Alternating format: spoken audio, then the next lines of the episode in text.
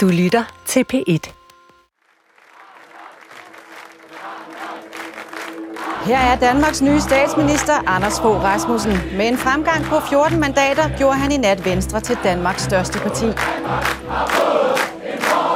Det er den 20. november 2001. En stor del af Venstres medlemmer er samlet til valgfest på færgen Sjælland. Det er en god aften, for der er sket noget, som ikke sker særligt tit i dansk politik. Venstre har for første gang i over 80 år fået flere mandater end Socialdemokratiet. Og Venstres formand kan nu kalde sig for statsminister af Danmark. Og som så mange gange før, har Bertel Hårder skrevet en sang til lejligheden. Værsgo musik.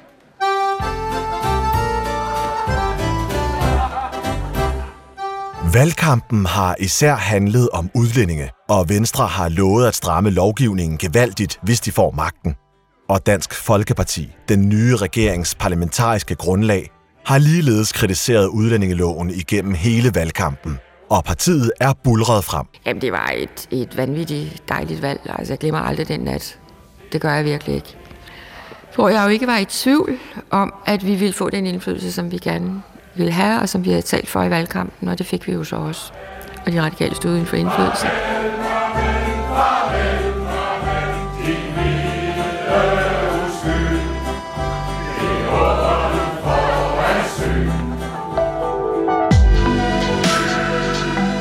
Mit navn er Abdel Aziz Mahmoud, og det her er 6. afsnit af Verdens bedste lov. Det handler om det såkaldte systemskifte i 2001, og det tidspunkt, hvor Dansk Folkeparti for første gang får indflydelse på, hvordan udlændingepolitikken skal se ud, og hvor den nu famøse lov fra 1983 bliver ændret til ukendelighed. Du skal høre, hvordan Venstre manøvrerer i forhandlingerne med Dansk Folkepartis to stedige præstefædre, der kræver vidtrækkende stramninger. Og så skal du høre om de voldsomme reaktioner, der kommer på Danmarks nye udlændingepolitik. Blandt andet et af de værste politiske attentater siden 2. verdenskrig. Udlændingepolitikken, den sejler. Den eneste løsning, det er en fast og en fair udlændingepolitik. Manden, der får til opgave at sørge for, at den politik bliver gennemført, og for at holde både vælgerne og DF'erne tilfredse, hedder Bertel Hårder. Den aften, hvor Anders Fogh dannede regering, der sad vi som sædvanligt og spillede kort. Og så ringede telefonen, og så kunne familien jo forstå, at øh, jeg skulle være europaminister. Og det var ikke så overraskende, for jeg sad i Europaparlamentet på det tidspunkt, og havde siddet der i syv år. Så det var fint nok. Ja, ja. Men så blev der dyb tavshed, da det gik op for min kone og min datter, og jeg tror også, der var en søn, at jeg også skulle være integrationsminister, fordi det var jo altså øretævernes holdeplads nummer et. Integrationsministeriet er lige blevet opfundet, og Bertel Hårder bliver altså verdens første integrationsminister. Et job, der dog lige så meget handler om, hvem der overhovedet må komme ind i landet, som det handler om integration. Da øh, Bertel Hårder blev integrationsminister, så tænkte jeg, hvad? Altså, integrationsminister, hvad er det for noget? Ikke? Altså, jeg tror endda, han selv har sagt, Pia Kærsgaard kom en dag til mig og sagde, at jeg skulle være udsmidningsminister. Det tror jeg faktisk nok, han har sagt. Men øh, det er rigtigt, det, det blev jo en, en, en opfunden ministertitel på det tidspunkt. Som integrationsminister øh, gentog jeg utallige gange, at jeg havde fået det mest uliberale ministerium, fordi integrationsministeriet jo handler om at stå ved grænsen og sige, hvem der må komme ind, og hvem der ikke må komme ind. Og det er ikke særlig liberalt, og jeg elsker Roald Alses satiretegning, hvor han lader Anders Fogh hammer mig ned som et rødt-hvidt fugleskramsel ned ved grænsen. Den synes jeg simpelthen er festlig. Bertel Hårders første opgave er at indfri valgløfterne om gevaldige opstramninger af udlændingelovgivningen. Velvidende, at det ikke kommer til at være let. Til gengæld får integrationsministeren opbakning fra en lidt uventet kant, da han så småt er ved at gå i gang med at forberede den store udlændingereform, som skal komme i løbet af 2002. Jeg fik besøg af en socialdemokratisk borgmester, som til med havde ry for at tilhøre venstrefløjen i partiet. Det var Finn Aarberg, Albertslunds borgmester. En utrolig dejlig person, som sagde til mig, da han kom op i kontoret, bare rolig, jeg kommer ikke for at kritisere noget som helst.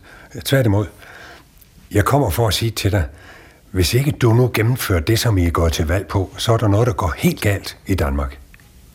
Det var en socialdemokratisk borgmester, der sagde det i 2001. Så dele af det socialdemokratiske bagland bakker op om den nye politik. Det gør Dansk Folkeparti i sagens natur også, og de får endda lov til at være med ved forhandlingsbordet. Det er en stor ændring i forhold til tidligere. Per Kærsgaard fortæller her om, hvordan stemningen ellers var i starten af 90'erne. Det sidder meget, meget dybt i mig stadigvæk, fordi når jeg rejste i forespørgselsdebatter, så gik ordførende fra Socialdemokratiet, Socialistisk Folkeparti og Radikale Venstre, de gik ud af Folketingssalen. Og de gik ikke bare sådan, at de gik, men de gik demonstrativt, fordi de ville simpelthen ikke deltage i debatten. Det kan Elisabeth Arnold fra det Radikale Venstre godt huske. Vi havde en kort periode, hvor vi øh, i den radikale gruppe og i et par andre folketingsgrupper sagde, at vi vil ikke høre på det der vemmelige, fremmedfjendske snak. Så når de tager ordet, så går vi fra salen. Vi går, vi vender ryggen til dem og går vores vej. Og det holdt simpelthen ikke i, i mere end 14 dage, fordi vi havde så meget med dem at gøre. Vi havde jo andre lovforslag sammen med dem, og der var jo nogle af dem, både for Fremskridspartiet og senere for Dansk Folkeparti, som vi havde simpelthen synes var nogle flinke mennesker. Vi skulle bare ikke snakke udlændinge. Situationen er altså nærmest omvendt nu for Dansk Folkeparti. De skal ikke råbe op for at blive hørt. Nej, de er blevet inviteret af ministeren til at give deres meninger til kende, og endda forhandle den nye udlændingelovgivning på plads. Det er da ikke så mærkeligt, at Dansk Folkeparti får succes. De sagde ganske vist ikke præcis, hvad vi skulle gøre, men de ville have, der skulle gøres noget. Og det sagde de meget tidligt. Lige siden Glistrup startede sin kampagne mod, mod Mohammedanerne, som han kaldte dem. Og vi skal lige huske på, hvad har været Dansk Folkepartis vigtigste mål? Det har været at blive anerkendt, at blive respekteret. Men selvom Dansk Folkeparti nu endelig har fået legitimitet på Christiansborg, er der stadig langt fra de traditionelle borgerligt-liberale partiers udgangspunkter, og så til det her meget mere kulturkonservative og nationalistiske perspektiv, som Dansk Folkeparti er bygget på. Og bare hvad ordet integration egentlig dækker over, er de uenige om. Øh, det er det samme for mig som assimilation. Altså, at øh, man er dansker. Man kan da ikke forlange, at folk skal blive danskere, bare fordi de kommer til Danmark. Det vi kan håbe på, det er, at de bliver tyrkisk danskere, pakistansk danskere, ligesom danskerne i USA bliver dansk-amerikanere. Til forhandlingerne stiller Dansk Folkeparti med tre mand. Peter Skårup, der havde været med fra starten i 1995, og så de to nyere medlemmer, fædrene Jesper Langballe og Søren Krav, der begge er sovnepræster, da de kommer ind i Folketinget i 2001. Dem kendte jeg jo i forvejen, fra før de blev politikere, og før de blev medlemmer af Dansk Folkeparti. Jeg agtede dem øh, begge to hver på deres måde. Jesper Langballe kunne til med lytte, øh, selvom han var døv. Det havde Søren Krav lidt sværere med. Både Langballe og Krav har været en del af den offentlige debat i lang tid. Det handler meget om kirkelige anlægner for dem. Men derudover har især Søren Krav markeret sig som en indad modstander af dansk flygtningehjælp og den udlændingelov, der blev indført i 1983. Det er Dansk Flygtningehjælps tidligere formand, Gammeltoft Hansen, der har konciperet, det vil sige udformet den nuværende flygtningelov. Den nuværende flygtningelov er, siger jeg, en national og folkelig katastrofe for Danmark. Og de to, som også er kendte for deres stedighed, skal nu forhandle med Bertel Hårder. De blev ordfører ved, at Peter Skorp og Pia Kærsgaard øh, blev træt af at sidde og mundhugges med mig, og så bagefter kom hjem i gruppen og få skæld ud af Søren Krav og Jesper Langballe. Jamen, I morgen, der kunne få ham til, og så videre. Så kan I selv prøve. Så traf Pia Kærsgaard den meget kloge beslutning. Kunne I ikke tage selv og gå derover og snakke med ham? Så blev det de to, samt Peter Skorp. Kemien mellem Pia Kærsgaard og Bertel Hårder viste sig ved et par møder ikke at være helt i top. Så det var så mig, der fik lov til at, at være, være med der sammen med Søren Kraup og Jesper Langballe. Og det var, det var rigtig spændende at være med til, fordi det var lidt debuten for os, at den socialdemokratiske regering, der havde været der fra 1998 til 2001, havde ikke synes at Dansk Folkeparti var ved at snakke med, så vi har stort set ikke været kaldt ind til noget som helst. Øh, så lige pludselig var vi med og kunne være med til at få indflydelse på det, der foregik. Dansk Folkeparti gik jo mest op i det, som jeg gik mindst op i, nemlig i indfødsret. Og hver eneste gang, vi behandlede indfødsretssager, så holdt Søren Krav sit foredrag om, at indfødsretten var en kostelig gave, man giver folk, osv. Og jeg svarede, at for mig, så er de krav, vi stiller, det er krav, vi stiller i integrationsøje med. Altså, vi stiller krav om dansk, fordi det fremmer integrationen. Vi stiller krav om, at man ikke skal have været kriminel. Det fremmer integrationen. Men det var han helt uenig i.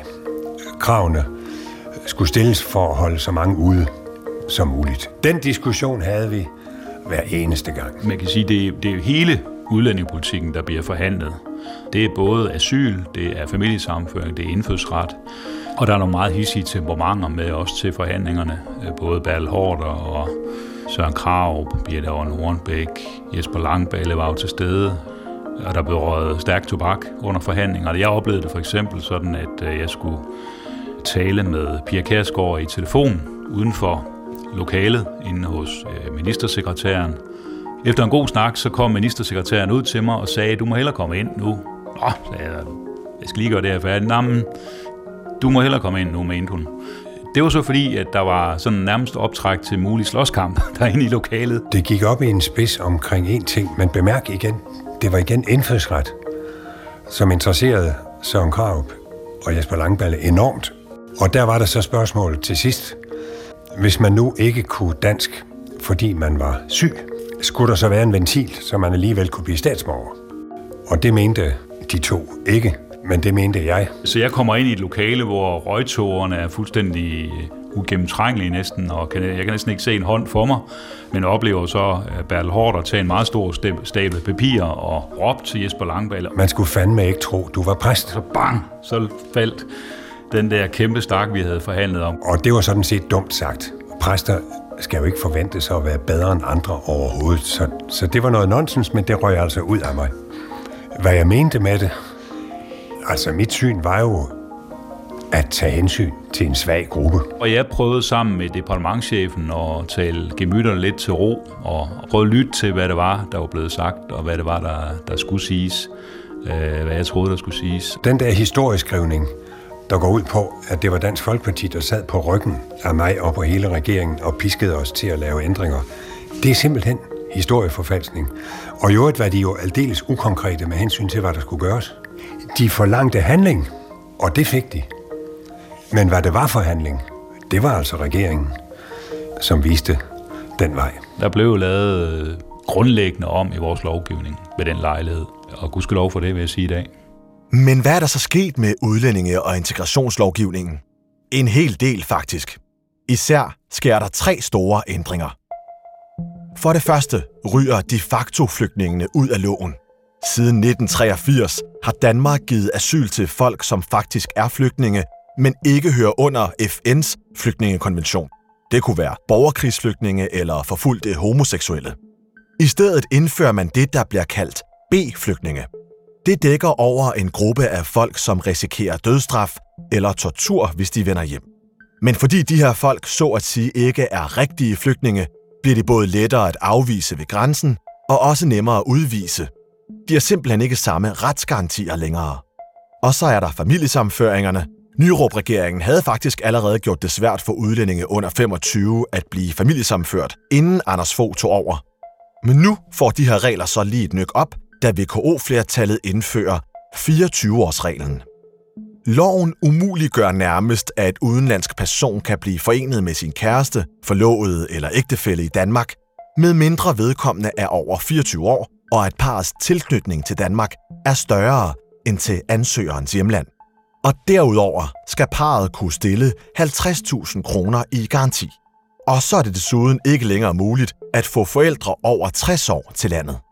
Og til sidst opfinder man det, der bliver kaldt for starthjælp.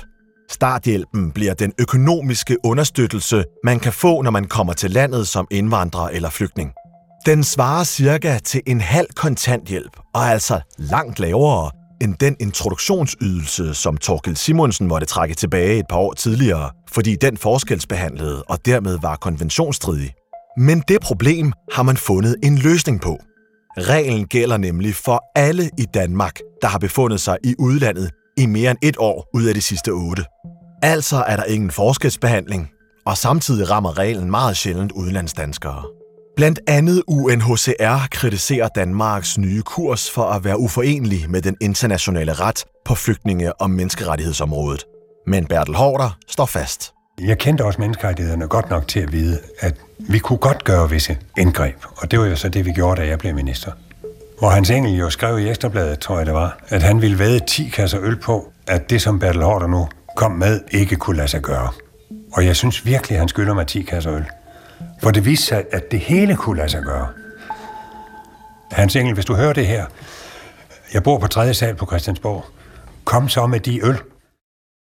På trods af succesen med at stramme lovgivningen mere end mange troede var muligt, har Bertel Hårder ikke lyst til at fortsætte, da en ny valgperiode skal begynde i 2005. På alle poster bliver man beskyldt for at være dum.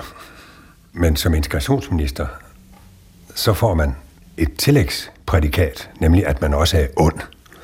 Og det skyldes, at medierne kan lave et ubegrænset antal historier med personer, som desværre ikke kan få lov at blive i Danmark. Og hvis vedkommende er sund og rask, så er det fordi, jeg er dum. Hvis vedkommende er syg, så er det fordi, jeg er ond. Der var gevinst hver gang. Det handler altså ikke bare om enkeltsager. Faktisk er der ramaskrig i venstreorienterede og humanistiske kredse over den førte politik. På samme måde som Venstre, Konservative og Dansk Folkeparti igennem 90'erne havde kaldt den førte politik for pladerhumanistisk og naiv, ja, så kritiserer Venstrefløjen nu regeringens politik, der bliver kaldt umenneskelig og ondskabsfuld. Den såkaldte borgerlige anstændighed er blevet væk, og Dansk Folkeparti kan få alt igennem udlændingepolitisk, så længe de lover at støtte regeringen på andre områder. Det er muligvis sat lidt på spidsen, men noget var der dog om snakken. I slutningen af min integrationsministertid startede jo en lidt beklagelig praksis, som bestod i, at når man havde forhandlet finanslov i Finansministeriet, så skulle Dansk Folkeparti lige have noget på udlændingepolitikken. Og det var jeg meget, meget ked af, at de ting skulle blandes sammen. Finansministeriet skal koncentrere sig om de økonomiske rammer.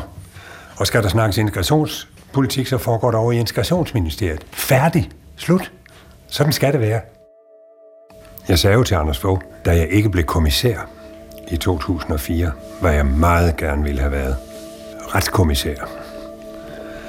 Så sagde jeg til ham, det er din beslutning, at jeg ikke skal være kommissær, men hvis det er fordi, du gerne vil beholde mig som integrationsminister, så bliver jeg nødt til at skuffe dig. For jeg vil ikke fortsætte. At Bertel Hårder ikke vil fortsætte skyldes til dels det radikale Venstres kreative brug af teksten til en af hans velkendte lejlighedssange.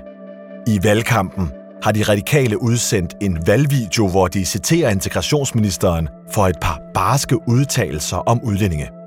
Sagen er dog den, at nogle af citaterne er taget fra en festsang, han har skrevet i forbindelse med en middag for regeringens medlemmer.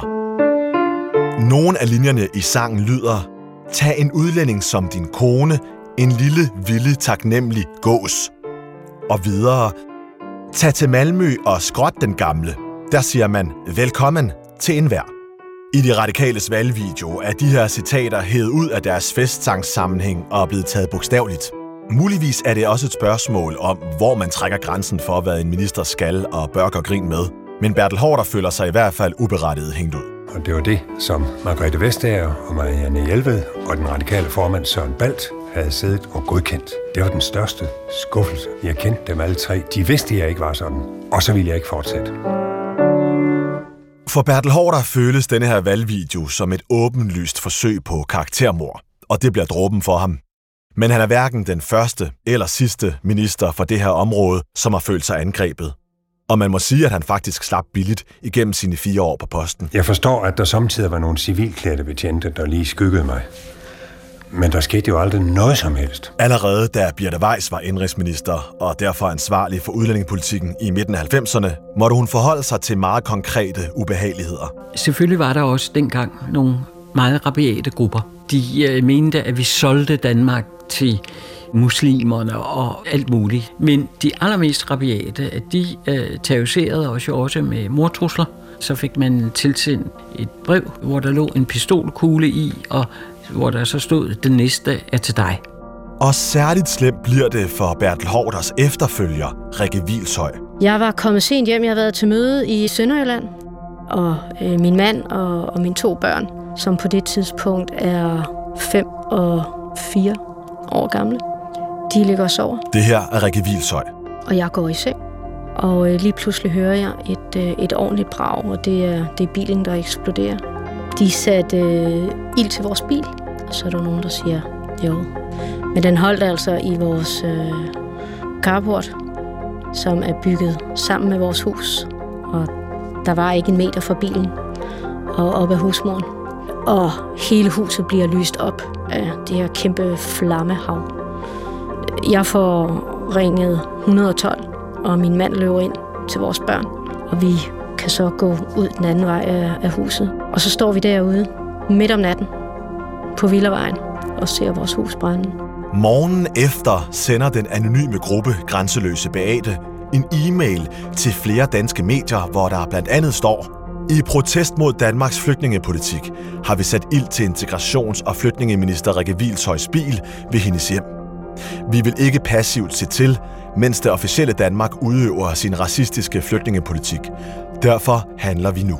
Jeg blev mere vred, end jeg blev skræmt. Hvilket også lidt er min sejr over grænseløse Beate. Fordi jeg tror, at de gerne vil skræmme mig. Men jeg blev simpelthen så vred. Fandme nej. Det skal de simpelthen ikke have lov til. Jeg bliver faktisk endnu mere opsat på, at selvfølgelig skal jeg blive som, uh, som integrationsminister. De er aldrig blevet fundet, desværre. Men det er da kujonagtigt. Ud over alle grænser i et demokrati som det danske, hvor det er så nemt at konfrontere politikere. Politiet indstiller efterforskningen i sagen om brandattentatet mod integrationsminister Rikke Vilshøj. 18 ringben fylder efterforskningsmaterialet, men det er ikke ført til gennembrud. En gruppe, der kalder sig Grænseløse Beate, skrev i en e-mail, at den stod bag attentatet, men også dette spor endte blindt. Der blev fundet en bolig til os, som vi ikke måtte fortælle nogen om, hvor vi var i starten, ikke engang vores familie, fordi politiet jo ikke anede, hvad det her var for noget. Jeg brugte simpelthen den PET-beskyttelse, vi fik aktivt over for vores børn, fordi det var en meget konkret, synlig beskyttelse. Det var mærkeligt, og de var jo med mig øh, 24-7, uanset om jeg var på job eller privat. Men det hjalp faktisk, at jeg kunne vise mine børn og sige, de passer på os. Og selvfølgelig var jeg i en kort periode lidt bange. Men altså, hvad nu, hvis de opsøgte mine børn i, i børnehaven? Men det nytter heller ikke noget, at det driver en, og det kommer til at, at, at plage en. Så selvom de ikke var særlig gamle, så sad vi og så, hvad der var i fjernsynet, og, og talte om alle de historier, der var. Selvom man egentlig havde allermest lyst til at beskytte børnene imod det. Men det kunne jeg jo bare ikke. De var jo ude, kan man sige, i, i verden og i samfundet, og alle mennesker omkring dem. De fulgte den her sag. Nu ved jeg jo ikke, hvem grænseløs bag det er. Men mit gæt er, at det er, har været unge danskere, at de ikke bruger de redskaber, vi er blevet enige om i vores demokrati, men griber til brandattentater. Det siger sådan set mere om dem, end det siger om mig og min politik. Rikke Vilshøj fortsætter på posten indtil november 2007. Men hvorfor var det lige hende, der aldrig havde beskæftiget sig med det her område tidligere, som Anders Fogh Rasmussen valgte som integrationsminister? Det har jeg faktisk aldrig fået at vide. Jeg håber, det var fordi han tænkte, at øh, Rikke ville være en god profil. Jeg tror, at noget af det måske har handlet om, at han havde behov for at have en, der var driftssikker. Jeg gjorde mig hurtigt klart, hvad er opgaven fra 2005 og frem. Bertel Hårder brugte stort set al sin tid på kan man sige, det udlændingepolitiske regulering af, hvem der må komme ind i landet osv. Og derfor var min vurdering, at nu er det tid til at få integrationspolitikken til at fylde noget mere. Den stramme udlændingepolitik, som jeg jo var fuldt og helt enig i, formålet med den var jo netop at give rum til en god integration af dem, der så er her i landet. Og den bane, den havde, den havde Bertel jo sådan set gjort klar til mig, da jeg tog over i 2005. Noget af det første, Rikke Vilshøj får gennemført, er en integrationsreform, som især sigter mod at få udlændinge i arbejde. Altså, vi indfører integrationskontrakten, som stiller nogle krav.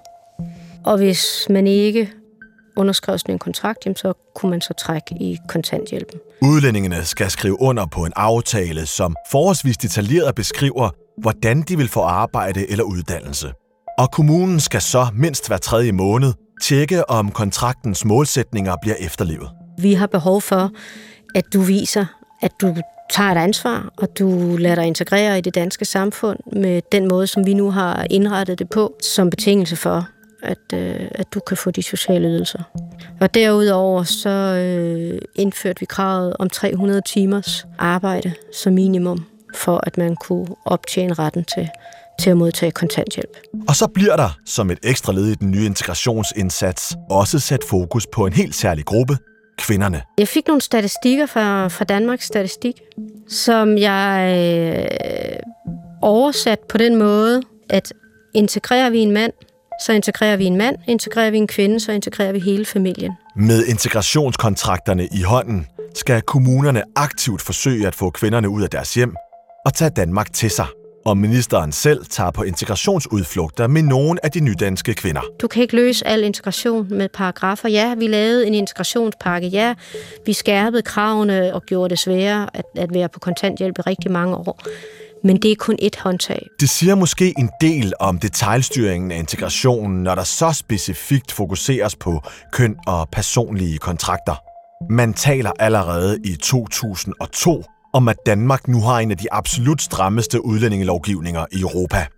Og Rikke Vilsøj bløder ikke reglerne op i sin ministertid. Dog forsøger hun at ændre en smule på attituden over for de flygtninge og indvandrere, der trods alt stadig kommer til landet. Blandt andet, da hun omdøber Udlændingestyrelsen til Udlændingeservice. Der var lidt en tendens til, at ja, der var lavet stramninger, og at det skulle forstås som, at enhver, der så alligevel kom i landet, det var, ah, det var godt nok ærgerligt. Fordi det var jo ikke meningen. Sådan har jeg aldrig opfattet det. Hvis folk opfylder betingelserne for at, at komme til landet, altså, så er der jo en årsag til, at det er sådan, vi har sat reglerne. Men sådan tænker regeringens støtteparti i midlertid ikke. DF ville altid længere end os. Det ved de også i dag. Det er blevet et, et mål i sig selv næsten at uh, sige til nogle folk, at de aldrig bliver en del af det danske samfund. Næsten uanset hvad de gør. Og sådan et budskab synes jeg ikke, man kan sende til mennesker. Der, der, kan jeg ikke, der kan jeg ikke være med mere. Men måske var Rikke Vilshøj i virkeligheden heller ikke helt på bølgelængde med det sted, udlændingelovgivningen var på vej hen. I hvert fald er hun ikke fuldt med derhen, hvor loven står i dag. Det er lidt sjovt at opleve Socialdemokratiet, SF, på nogle punkter sådan set også de radikale. Altså hvad de hæver mig i samråd om i spørgetime hver eneste onsdag, og hvor man bare må sige, hold det op, det er ikke der, de er i dag. Dem, der stod dernede i salen, de er jo, de er jo rykket højere om den politik, jeg førte i 2005, 6 og 7. Jeg har jo været en slapper, sammenlignet med i dag. Ikke? det, må man bare, det må man bare sige. Da Rikke Vilsøj trækker sig efter små tre år på posten, efterlader hun Anders Fogh Rasmussen med en hovedpine, for det er ikke let at finde en erstatning til den mest udsatte ministerpost i Danmark. Slet ikke efter brandattentatet, men han ender med at få overtalt den eneste person i regeringen, som nok vil kunne klare mosten til at overtage efter Vilshøj.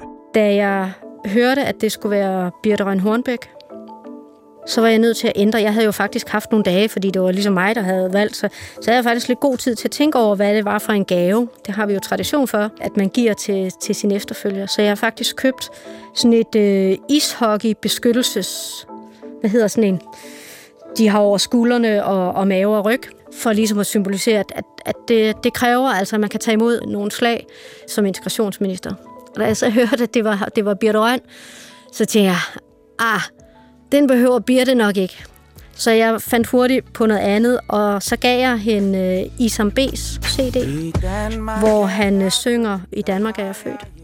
Fordi jeg synes, det er en fantastisk smuk version af en ærke dansk sang, som jeg selv holder rigtig meget af. Så den gav jeg Birte Røn øh, i stedet for ishockeybeskyttelsesdragten. Måske skulle Rikke Vilshøj alligevel holde sig til ishockeybeskyttelsen. For de næste par år kommer Birte Røn Hornbæk til at være under nærmest konstant beskydning. Det kan du høre mere om i næste episode af Verdens Bedste Lov. Og husk, at alle andre afsnit kan podcastes, når du vil. Serien er skrevet og produceret af Emil Rothstein Christensen. Oscar Bundgaard har researchet. Musikken er skrevet af Niels Malte Lundsgaard. Rune Spar er redaktør, og mit navn er Abdel Aziz Mahmoud.